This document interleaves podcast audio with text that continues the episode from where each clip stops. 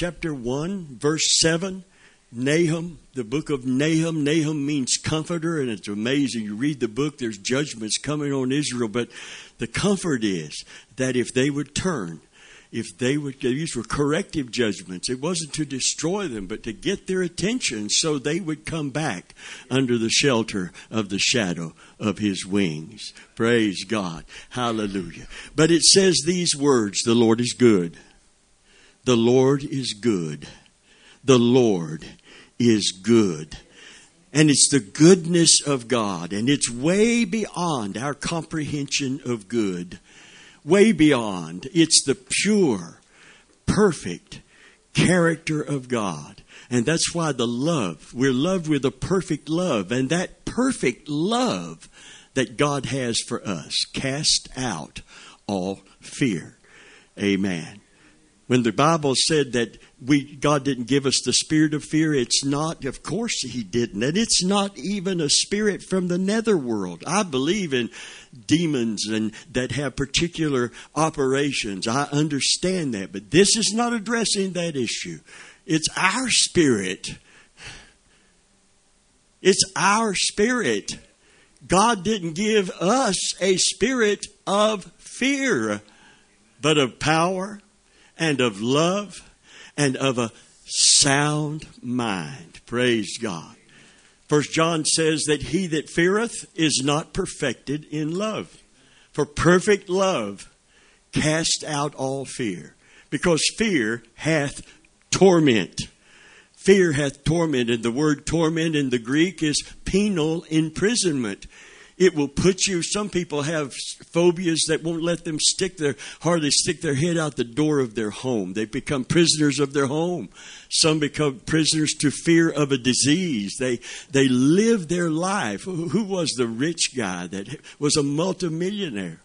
Howard Hughes, and he was so afraid of contacting a disease, he lived in, in personal isolation he couldn't enjoy. He couldn't go to Walmart. I mean, dear Lord in heaven, when you touch a buggy at Walmart, you can't have the fear of disease. Can you say man? Somebody give me an amen this morning. Lord, how many, you don't know how many hands have been on that and you don't know where they've been. Can you say amen? It's amazing in the bathroom, they have a sign that says, employees, wash your hands before you go back. And I thought, everybody ought to wash their hands. Hallelujah. Praise God. Well, anyway, but everybody don't. That's why Walmart is, you know, you can't be afraid. You have to, you use one of those little wipes, you get back in your car, you use Purell and, and pray. Pray. I pray over my food. I just believe that God's going to take care of me. I don't live in fear. God's been good to me. I'm 72 years old and I'm not on any medication at all because God is faithful. But when I get an ache, when I get a pain, when fear comes, I run to God. I don't run from the devil, but I'm wise enough enough to run to God. Amen. So the devil can't get and do what he wants to do to me. Hallelujah. And God's been faithful. I see no reason to doubt that he will continue to be faithful. Can you say amen? Hallelujah. So I don't just preach this thing. My wife told me, she said, you know, I heard you in there making your broadcast last night. I just went by the door to see if you were done and I heard you were still uh, teaching the word. And, uh, and she said, honey, I'm so proud of your walk with God. It gives her courage to see her husband uh, walking this out, not just preaching this because I'm the preacher, but this, uh, God's word works when we believe it and when we apply it to our life. Praise God. So, be an example to the flock is not just uh, living in the holiness that God calls us to. I try to live in that daily in my life, but to also live in the faith walk that God has called us to and represent His faithfulness, His keeping power, His healing power. So, I don't wait to see what it is because it doesn't matter what it is. If God's going to If God's going to take care of it, then it, you don't need a diagnosis and you don't need to tell him what it is because he knows what it is. Can you say, man, he made us and he knows how to fix us? What is it? The, uh, and, I'm preaching in between songs because it's Father's Day and I know somebody's going to take somebody somewhere to have a wonderful meal and then, then take them straight home and let them lay down on the couch undisturbed for at least three or four hours to digest that food. Amen. Snakes do that, don't they? they they're smart. They they swallow an antelope and and go lay down. digest it for several months. Anyway, we can't do that, but God is good today. He's a good, good Father. The book of Nahum chapter 1 and verse 7 needs comforter. These are the words of comfort, and I believe it's, is it 1 and 7? The Lord is good. He knoweth them that trusteth him. The Hebrew word for knoweth there is cherish. It's cherish. It's how God feels about you as a good God and a heavenly Father. He cherishes you. Praise God. Hallelujah. Here on Father's Day when I want to be a, a good daddy to the to my my child and I want to be a I want to be a father not in the sense of the Catholic call no man father thing. You know, it's not putting man in God's place, but there is there is a place. Paul talked about I believe in a scripture that said something to this degree. It said you have many teachers but you don't have many fathers. There's not many people that care about your soul and care about your well-being and and and and and not just become a lord as the scripture said over God's heritage but an example to the flock and that's what I want to be as an example to the flock. I've, after sharing my testimony online, the, the lady in Nashville uh, has a situation that she said looked like it just was getting her down. She was worrying about it day in and day out in one of the lengthy letters that we got. She said, But when I heard your testimony, I took courage in my heart. Thank you. Thank you for sharing your testimony of God's faithfulness because I'm trusting Him with what was getting me down to the almost seemed like the breaking point. You see, David said He lifted me from the miry clay. That's it's it's it's kind of like quicksand, only you don't go under, you just can't get out. You don't just go under and suffocate, you just can't extract yourself. You have to have help from above to get out when you're stuck in the miry clay and you sink up in it. He lifted me from the miry clay. And he didn't leave him on the precipice about to slip right back in. I don't believe in praying the same prayer for the same thing week after week, month after month, because he doesn't just lift us out. It said he set my feet upon a rock. He established me. Praise God. Hallelujah. And then because he lifted me out and he established me, he said he put a song in my heart. And we sing it, don't we? The lyric of our song, a song of praise. Hallelujah. Amen. And it said, the humble shall hear thereof and they shall be glad. Glad in the scripture is the, the, the, the glad. It starts with glad, the glad anticipation. Before it even happens, the glad hope, the glad anticipation of future good is biblical hope. Praise God. The glad. If you expect it to happen, you start getting glad before it happens. Amen. So when people heard of David being delivered and the mercy and the grace and, and the help that God gave him, they took courage in their heart that God would help them. If he did it for David, if he did it for someone else, he'll do it. Remember the song? The chimes of time ring out the news. Another day is through. Someone slipped and fell. Was that someone you? And then the lyric, uh, the, the chorus. It is no secret what God can do. What He's done what? For others. He'll do for you. If God did it for anybody, God will do it for everybody that trusts Him for it. He is no respecter of persons. He is a respecter of faith. As your faith be, so be it unto you. But He doesn't have this People think I'm teacher's pet sometimes. No, I have just walked through valleys, learned to trust the Lord, and, and I use the faith that I have to believe Him when I'm in need in my life. And God honors faith because faith honors God. Hallelujah. The Lord is good, a stronghold in the day of trouble. The name of the Lord is what? A strong tower. The righteous runneth into it and are safe. The word safe there means high above the intentions of evil.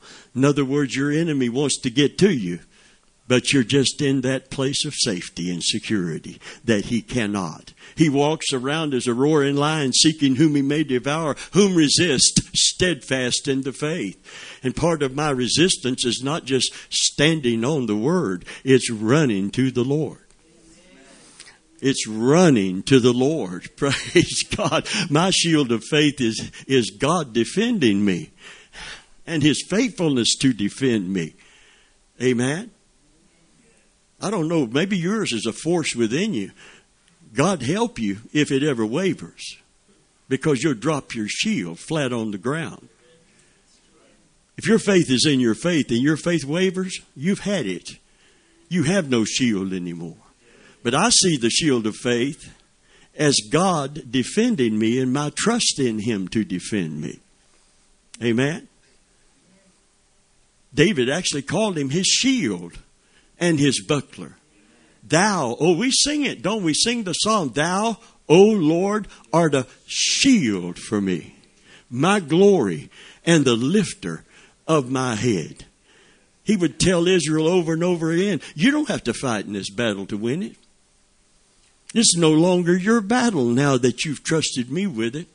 You do not have to fight this battle. See, the fight of faith is not about you personally encountering and overcoming the devil. It's you acknowledging that you have victory because God has already defeated him in our behalf. Praise God. Jesus has led captivity captive and destroyed him. That doesn't mean he doesn't exist. He really does exist and he's active right now on this planet. But concerning the believer, he has absolutely been stripped of any authority or power. If you don't give place to him, believe me, he can't take something from you. You got to give it to him. Amen. He's destroyed him that hath the power of death, triumphing over him in it, and it being the cross. Hallelujah. Amen. I'm so glad to have a Father in heaven. When I would go in, my dad's with the Lord, been with the Lord several years now, but when I would go to visit him at his home, I never knocked. You know why I didn't have to knock? Because I knew I was 100% always welcome there was never a time I showed up that he wasn't glad to see me. That was back in my Pentecostal hooch days. That's back when I, am not really crazy about it anymore, but so don't necessarily buy me. You did buy me some one time. I did drink it, but I like other beverages more. I go for diet stuff, and it tastes terrible in the diet. It's it's root beer, and you know what? In the refrigerator, I know it was a cheap cans of it. He couldn't afford a lot of stuff like he, but in the refrigerator there was a cold root beer waiting. He didn't know when I would show up. But whenever I showed up, he said, Bobby, there's a cold root beer in there waiting for you. And I thought, you don't have to tell me twice. Amen. On a hot summer day, I've got refreshment waiting for me. I didn't have to ask him. Dad, do you have anything to drink? No, he had it waiting for me. He anticipated me coming and he wanted to bless me in the way that he could. When I got married, my daddy, since it's Father's Day, my daddy gave me a 19, it's the only thing he owned to his name, and he gave it to me as a wedding gift so I could go to work. Amen. And get to work. And he wouldn't have to haul me to work. Praise God. But he wanted me to have it. He gave me the, the best thing he had in his life, a 1954 Pontiac straight eight. Don't know if you ever heard of one, seen one, but it's it, you've heard of a flathead six that's running in a row. This is eight cylinders in a row, one eight and long. That thing was long and it was black with chrome all over it. Lord have mercy. Man, when I got in that big Pontiac and I going down and I and I thought, Dad, you're so good to me. You're so good to me. You see, that's what Nahum is trying to tell Israel. If you just see God as a disciplinarian, if you just see him as the one that's going to judge you and chastise you, and you don't see him as the one that loves you and wills to bless you. You know what he said when judgment came? I have no pleasure in the death of him that dieth. Why would you die, O house of Israel? That's not what I want for you. That's not what I have purposed for you. That's not why I established a covenant with Abraham. Amen. I know my thoughts towards you. Don't let nobody try to define me to you. Let me tell you how I think about you. I know my thoughts towards you. Thoughts of good and not of evil to give you an expected end. I'm so glad that I outgrew a lot of immature preaching that did not rightfully define God to me. I'm glad that He is a Father that I revere and a friend that I love. Hallelujah. Can you say amen? Oh, I don't think you hear me today. He's a Father that I reverence but he's a friend that I love. Hallelujah. Hadabarosha, yekorosha Adonai, letadabaro, yeshalababahasataya. Hallelujah. Praise God. What a new relationship. I used to walk in, in the dread of missing it somewhere instead of walking in the joy of serving Him. Praise God. He's a good, good father. And Nahum begins by saying, The Lord is good. And because he's good, you can look to him and trust him when trouble comes. He's a stronghold in the day of trouble. And because he's good, remember the, the, and what, what would you call it? An allegory? The, the, uh, uh, with, with the lion, the lion, who did that? C.S. Lewis Pilgrim's Progress and, and the allegory of uh, Aslan, a representative of Christ, the mighty lion who laid down his life. When the young lady in the movie says about this lion that is so imposing, is he dangerous? Because lions are dangerous. And this lion looks so fierce and so mighty. And she asks, Is, is he dangerous? And the answer was yes. He's mighty, he's all powerful, but he's good. He's good. He's good. Hallelujah. He doesn't want you hurt. He wants to help you. Praise God. Amen. And we have to define him properly. That's why Jesus came to, to become the express image. If God were a man, Jesus is the man, not that God would be, but that he became. To wit, God was in Jesus Christ, reconciling the world to himself. When you've seen me, you've seen who? The Father. How, how do we see the Father? We, see his character, this, this all ever present God who, who fills the universe, wants to come and live in our hearts and make our hearts his home. Isn't that an incredible thing? God who sits in the highest heavens, who dwells in what the Bible calls unapproachable light. Angels in his presence have to cover themselves. Celestial, spiritual beings cannot stand without a covering in that kind of presence. And this God who dwells in unapproachable light invites us to come into his presence. And he feels at home in us. He can come and live within us. That's an incredible thing. And if we keep him shrouded in mystery and we don't see the person of the Holy Spirit and we don't see the person of God, then we can't anchor our souls when the troubles come and our our our mind uh, it's in our in our teaching about faith and double-mindedness a double-minded man is unstable so we need an anchor sure and steadfast for the soul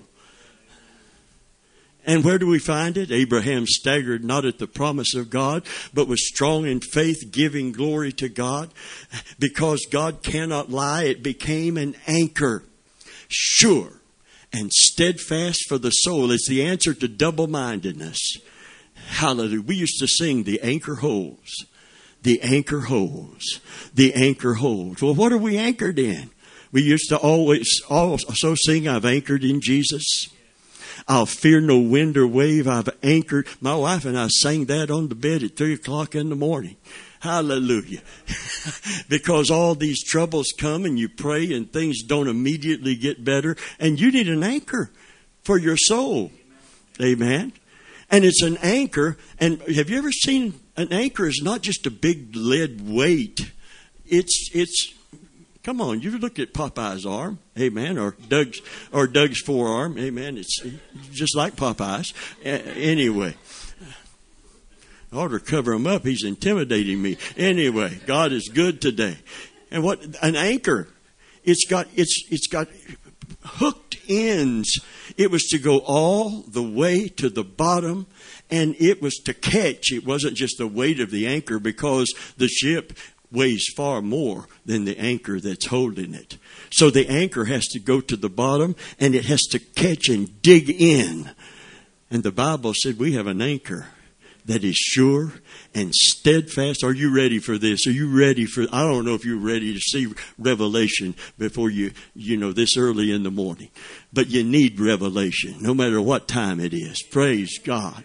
We have an anchor sure and steadfast for our soul that reaches into that that is behind the veil. Our anchor is in that that is within the veil. Well, what's back there behind that veil? There's a, there's a gopher wood box called the Ark of the Covenant. There's the manna. They took a jar of the manna, put it in an airtight jar, and preserved it to represent God's faithfulness to His covenant.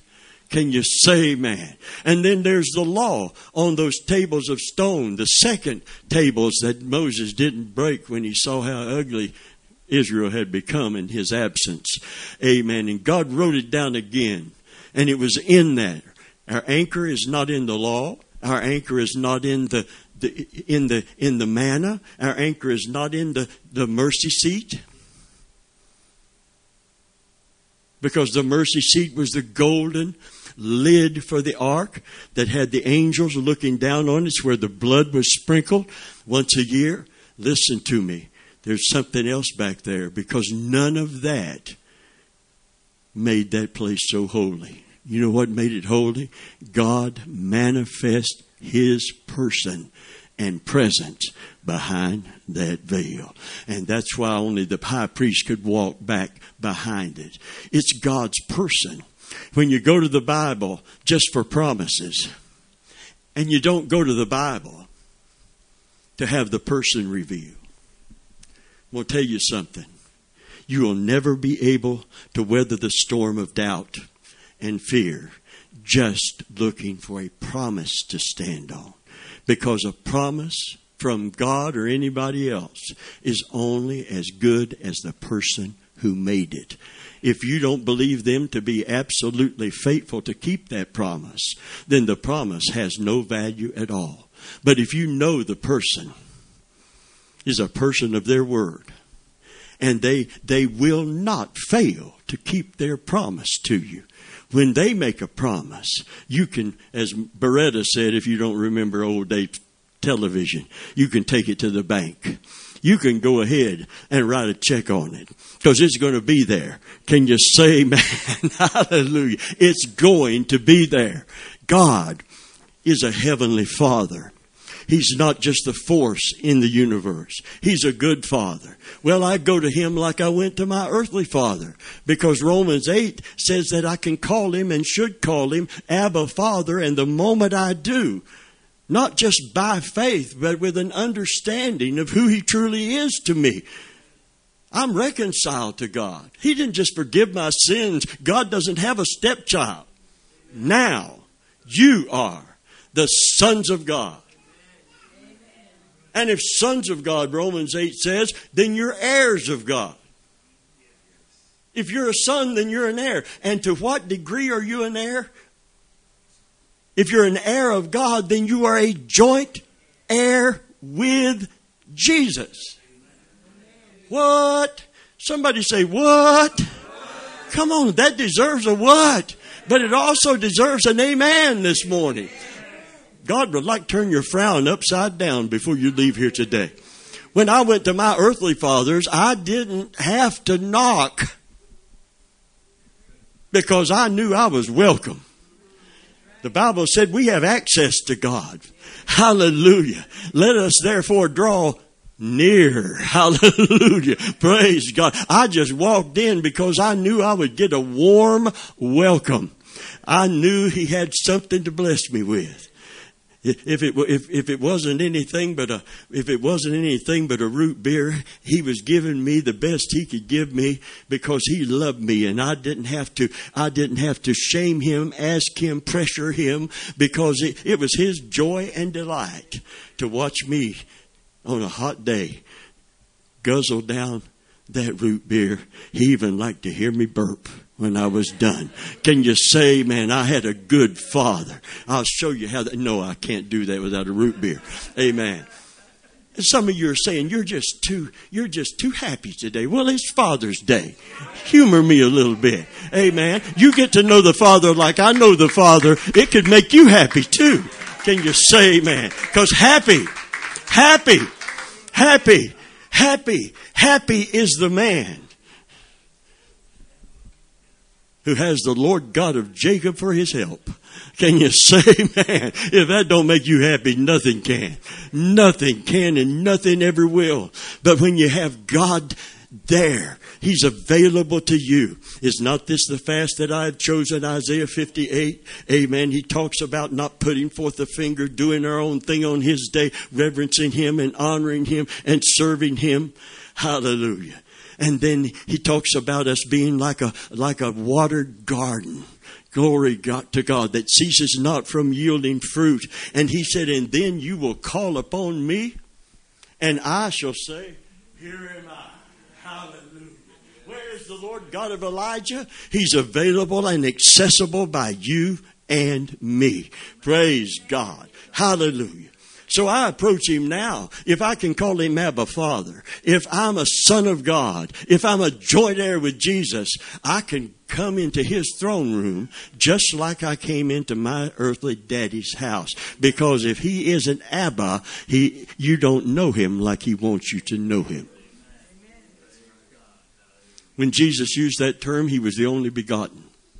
The only one that could legitimately use that term. And you know where he used it? When he needed the Father's support and love like never before. Because in his humanity, in the garden, his soul was sorrowful unto death. And his sweat became as great drops of blood. Gethsemane wasn't a rose garden. Heard the song, God never promised you a rose, I never promised you a rose garden. It wasn't a rose garden. It was where there was an olive trees and an olive press. It was an olive garden. No, not that olive garden. Where is Sean this morning? I know that's what he would be thinking. Hallelujah. No, it wasn't the, it was an olive garden where there was an olive press, where there was a stone with a groove cut in it and they would take the olives and dump it onto that stone. And there was a stone through a pulley that was lowered on top of that stone. And the pressure of the weight of that stone would smash the olives, and the oil would come down that groove, and they would collect the olive oil. It was an olive press, Gethsemane. So when you think of the garden, don't think of the birds singing. The in the garden where we fellowship God. This is where Jesus made the full commitment to go to the cross. And he said his soul was sorrowful unto death. And he sweat great drops of blood. And when one of the gospels, or possibly two, he when he said, Father, let this if there's any other way, he was he was he prefaced it with Abba Father. Abba Father. He became humble to the point of being like a little child asking his dad, Is there any other way for me to obtain salvation? He said, Abba Father. If there's any other way, let this cup pass from me. Nevertheless, not what I will, but what you will be done. There's a type of the Father and the Son, Jesus Christ, when Abraham took his son that he loved with all of his heart and said, Where's the sacrifice? And there was none there. He took Isaac and he put him on the altar. And by the way, if Isaac didn't say, Not my will, Abraham was an old man and Isaac was a strapping young man. And I'm going to tell you, when my dad was 92, if I was 16, I could take him. Not at 30. Amen. But at 92, if I was 16, I could take the man. Isaac had to lay down. He had to love his father enough and trust his father enough that he would allow his father to lay him down, lift the sacrificial knife.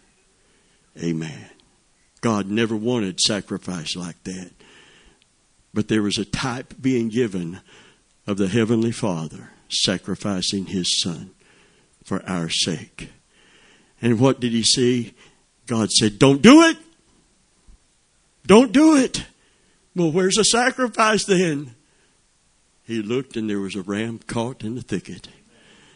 God will provide a lamb. We sing. Can you say, man? Did he provide a lamb? Yes, he did. Jesus Christ. Amen. Did the Father uh, give him to us? Amen. That he could go to the cross in our behalf. Did the Father feel the pain in his heart when Jesus said, Eloi, Eloi, lama sabachthani. My God, my God, why hast thou forsaken me? In Pilate's hall, he said, The Father, my Father. Everybody's running, everybody's withdrawing, everybody's distancing himself from me, but my Father's always with me. But on the cross, he didn't die with the Father's comfort. He didn't die saying, you know, I'm, I'm in agony, I'm in pain, I'm in shame, but the Father's with me and I'm comforted. No. When he that knew no sin became sin in type, the Father had to draw back and did. And Jesus cried out like a child for his father. Now I'm going to tell you if my pure, perfect, innocent child cried out to me to take him off that cross, and all those people, all those sinful, proud blasphemers were hurling insults at him while he was on the cross. I don't love like that. I'd say, you know something? You ain't worth it. He is worth it, but you're not. But God so loved. Don't make that a little Sunday school ditty. God so loved the fallen world and all the people in it that he gave his only begotten Son. Hallelujah. That whosoever believeth on him would not perish, but have everlasting life. Oh, what a wonderful heavenly Father that we have today. Can you say amen? So he's my Father in reverence, our Father which art in heaven. Reverence starts it. Hallowed be thy name. Hallelujah. But he doesn't stay just that reverence God that is un, unreachable and untouchable, he becomes our friend, and invites us into his presence. Praise God. Let us draw near with our conscience sprinkled from evil, with all the guilt of the past in the past where it belongs. Let us draw near with our hearts sprinkled for evil. Let us, let it, we don't have a high priest that can't be touched with the feeling of our infirmities. All points tempted as we are, yet without sin. Therefore, let us come boldly before the throne of grace to obtain mercy and grace to help in the time of any need. There's nothing that'll build your faith like recognizing your relationship, your reconciled relationship with God. It doesn't appear what we shall be. Literally, Paul said, at our best revelation, we see through a glass darkly. We see him as smoked bottle is the term for that. We're looking through a smoked bottle. We see images, but we don't see perfect clarity. We will when Christ comes because we'll see him as he is. But until he comes, there are things we don't perfectly see or understand. But one thing we do see and we do understand, and that's what happened over 2,000 years ago at Mount Calvary.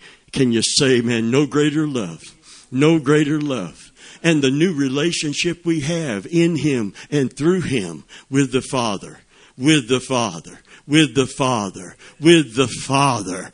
So when you pray, I'm saying this for the tape we're making, or not even a tape. We keep calling it a tape, but for the for the digital thingamajig that we that we're making for the for the website.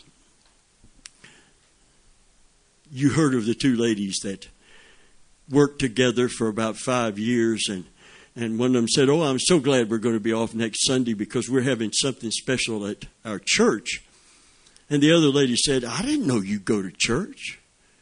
And you know, people need to kind of recognize you as a Christian out in the world and uh, not be surprised that you go to church. But anyway, she said, Oh, yes. I, I, I go every chance I get. Every time we're off, I, I go to my church. She said, Really? She said, I'll bet you that you don't even know the Lord's Prayer. She said, What are you going to bet me? She said, I bet you $20 you don't know the Lord's Prayer and you can't say it right now. And she said, You're on. He said, All right, then say it. She said, Now I lay me down to sleep. I pray the Lord my soul to keep. If I should die before I wake, I pray the Lord my soul to take. She said, Here's your $20. I didn't think you knew it. Amen.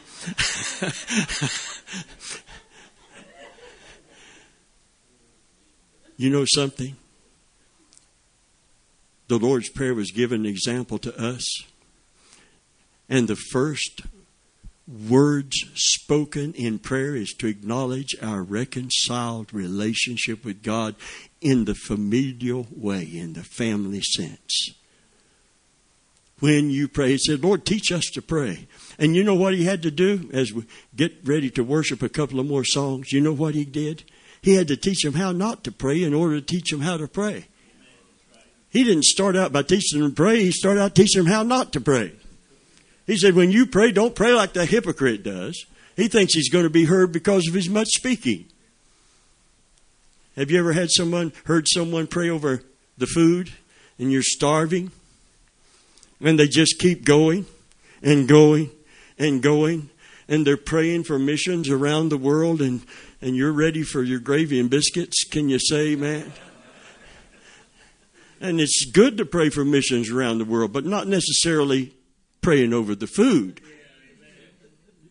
Pray for the food. After we all eat, then we'll pray for missions. Amen. But pray for the food.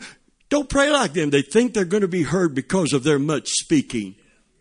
But when you pray, you pray differently. You begin your prayer like this. Speak of Him possessively our, every believer's, our Father, our Father, our, you, you, you don't disrespect Him when you say Abba, Father.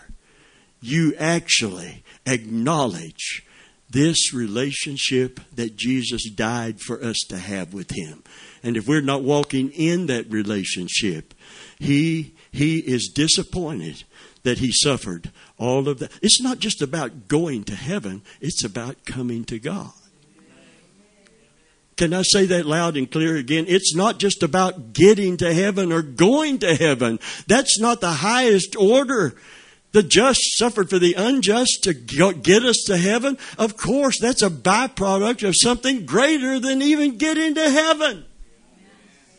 Well, what could be greater than that? I'm so glad you ask. Now it's your fault we're continuing to teach. Can you say amen? Hallelujah. Amen. What could be greater than going to heaven? If you don't know, you need to know. There is something greater. There is something greater. The just has suffered for the unjust that he might bring us to God. Woo.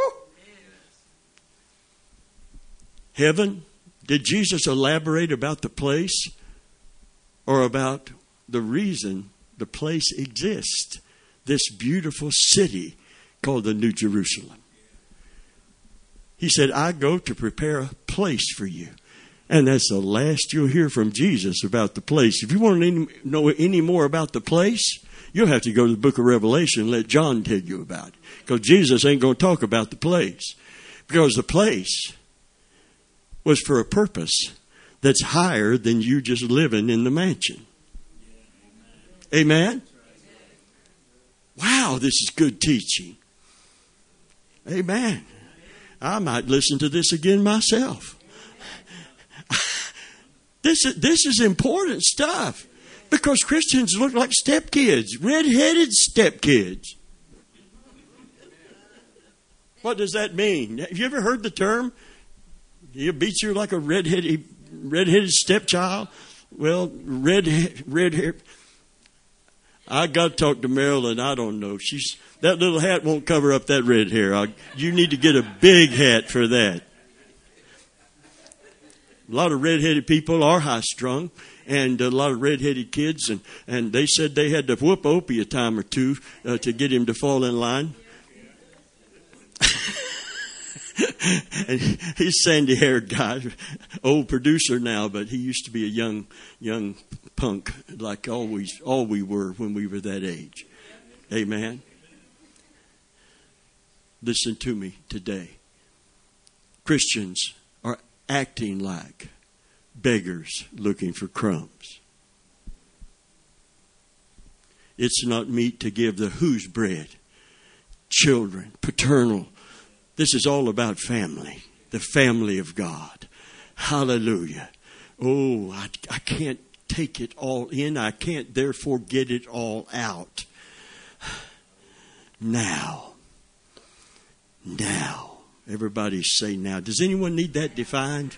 Here and now, in this moment, as a child of God, as a believer. Hallelujah. Now it doesn't appear what we shall be, but we know what we are now in relationship with Him and to Him.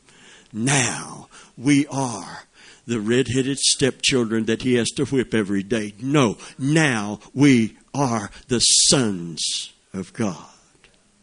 And if sons of God, then we are heirs of God. Is that correct? A son of a son is an heir.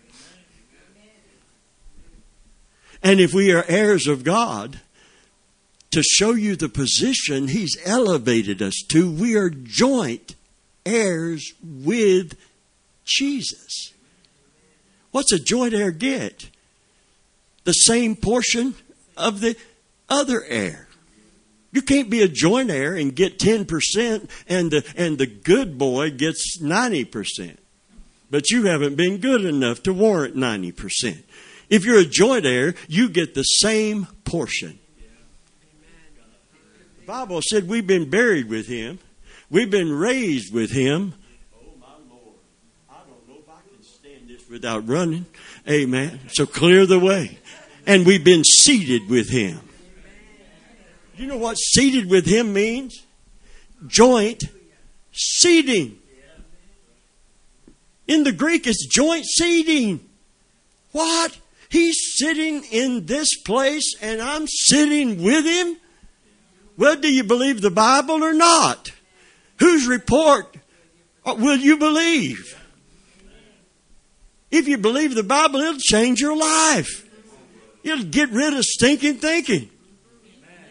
Can you say, man, it will transform your mind.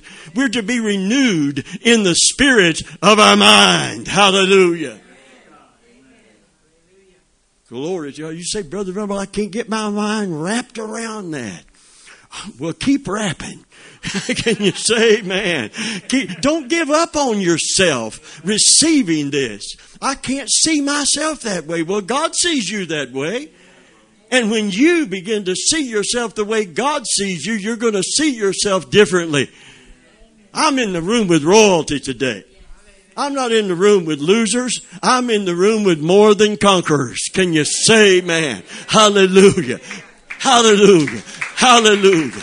Hallelujah. Because he hasn't just saved you. He has made you his sons and his daughters and gave you a standing with his own son.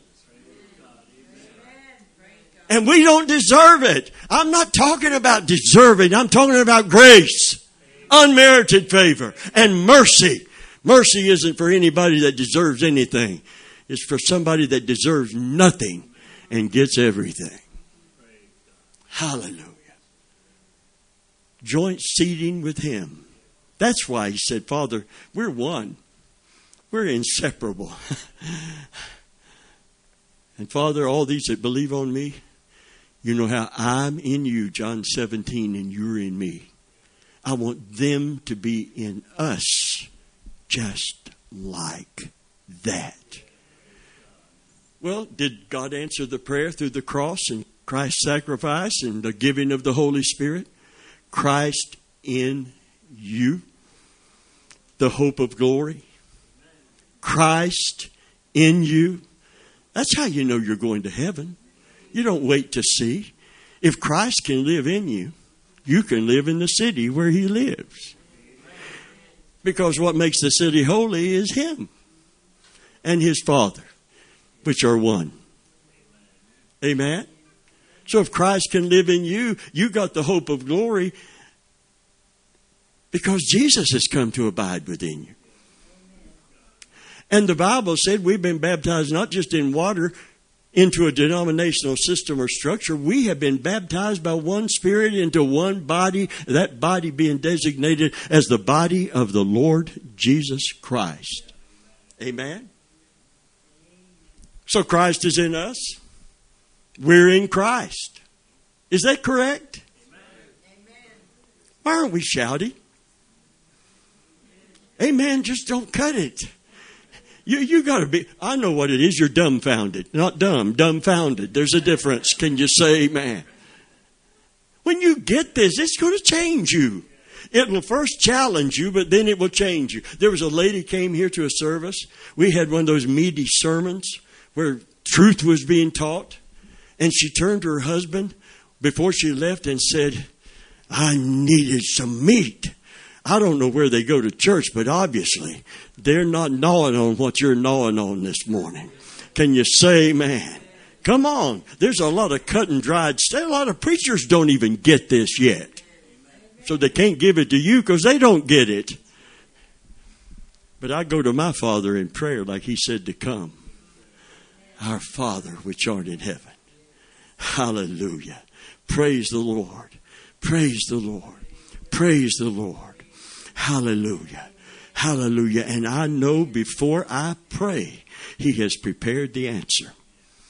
I know that because He's good and He's a stronghold in the day of trouble.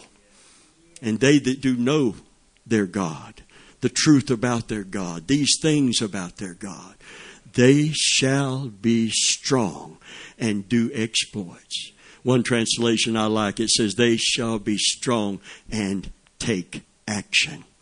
And the whole book of Acts are about men and women who knew their God. And you saw the acts of the apostles. They took action by faith. Hallelujah. And oh my, my I, don't know if you know this. If you listen, I tried to have feelers out of revival around the world, and there's a mighty revival occurring in so many nations, and and it's marked with miracles, signs, and wonders and there has been a revival. Whether it's continuing, I'm not up on that, but it began about 20 years ago in South Vietnam. In South Vietnam. And Dr. Wong from Hong Kong, it's easy to associate and never forget his name. He is director of, of, of Asian inland, African and Asian inland missions. They asked him about the revival in South Vietnam. And you know what he said about it? He said the miracles that occurred in the book of Acts are occurring where Christians are gathering together. Sometimes 50, sometimes less. There's no mega church in South Vietnam, but there are thousands of Christians that gather here and there, sprinkled throughout. And he said there's no miracle that is occurring in in the book of Acts that is not occurring in South Vietnam. And this is what he said, not on some Pentecostal uh, thing, but this is what he said on Moody Radio, which is a non Pentecostal organization, very evangelistic. And so the moderator on Moody asked Dr. Wong, What can we do to help? What can we do? He said, Pray, pray, pray that God will continue to move and souls will continue to come to know Christ as their Savior. And he say, but don't try because he knew the danger. Don't try to organize this. Don't go over there and try to organize this like we're organized over here because that's not happening in America. We need a certain degree of organization to work together. But denomination is not known for creating an atmosphere where revival can occur. It's always had to work outside organized religion, even the right religion. Amen. Have you ever been to a church talking about revival? If they're talking about it, it ain't there. I said if we're teaching about it, it could come there, but it's going to have to, something's going to have to change. Can you say, man? I don't know about you, but I just can't sit and and let it let it ride. Not in these last closing. We're to redeem the time. We just don't have time to play church any longer. Hallelujah. Amen. It's high time. High time. It's past time. It's overdue that we awake from our sleep. The night is far spent. The day is at hand. Amen. But a, a, time is coming when no man can work anymore, but we have a window of opportunity and it is high time.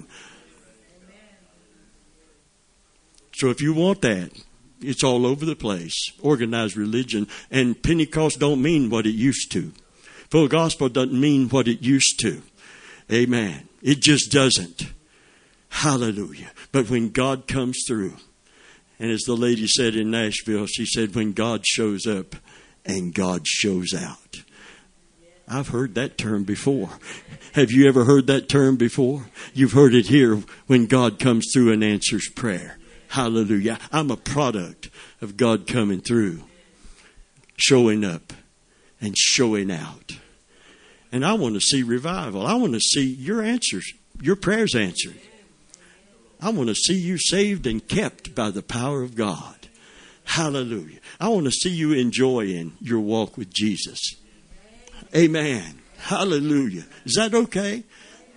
The Bible said we joy in God. Because of the cross, we joy in God through Jesus Christ. We enjoy fellowship and relationship. For truly, our fellowship, say, say the Greek word koinonia. Koinonia. Koinonia that's the word for fellowship. And it means intimacy. Intimacy between two people. If any man open the door, see, it's all about bringing us to God. I will come in and sup with him and him with me. That's intimacy. That's a table for two. That's not what, that's not just listening to the choir and watching the preacher preach and going home and doing our whatever we're going to do. That's getting close to God in a fellowship relationship. So Jesus says, I, I go to prepare a place for you in my Father's house. There's many mansions. We've been watching HGTV Home and Garden.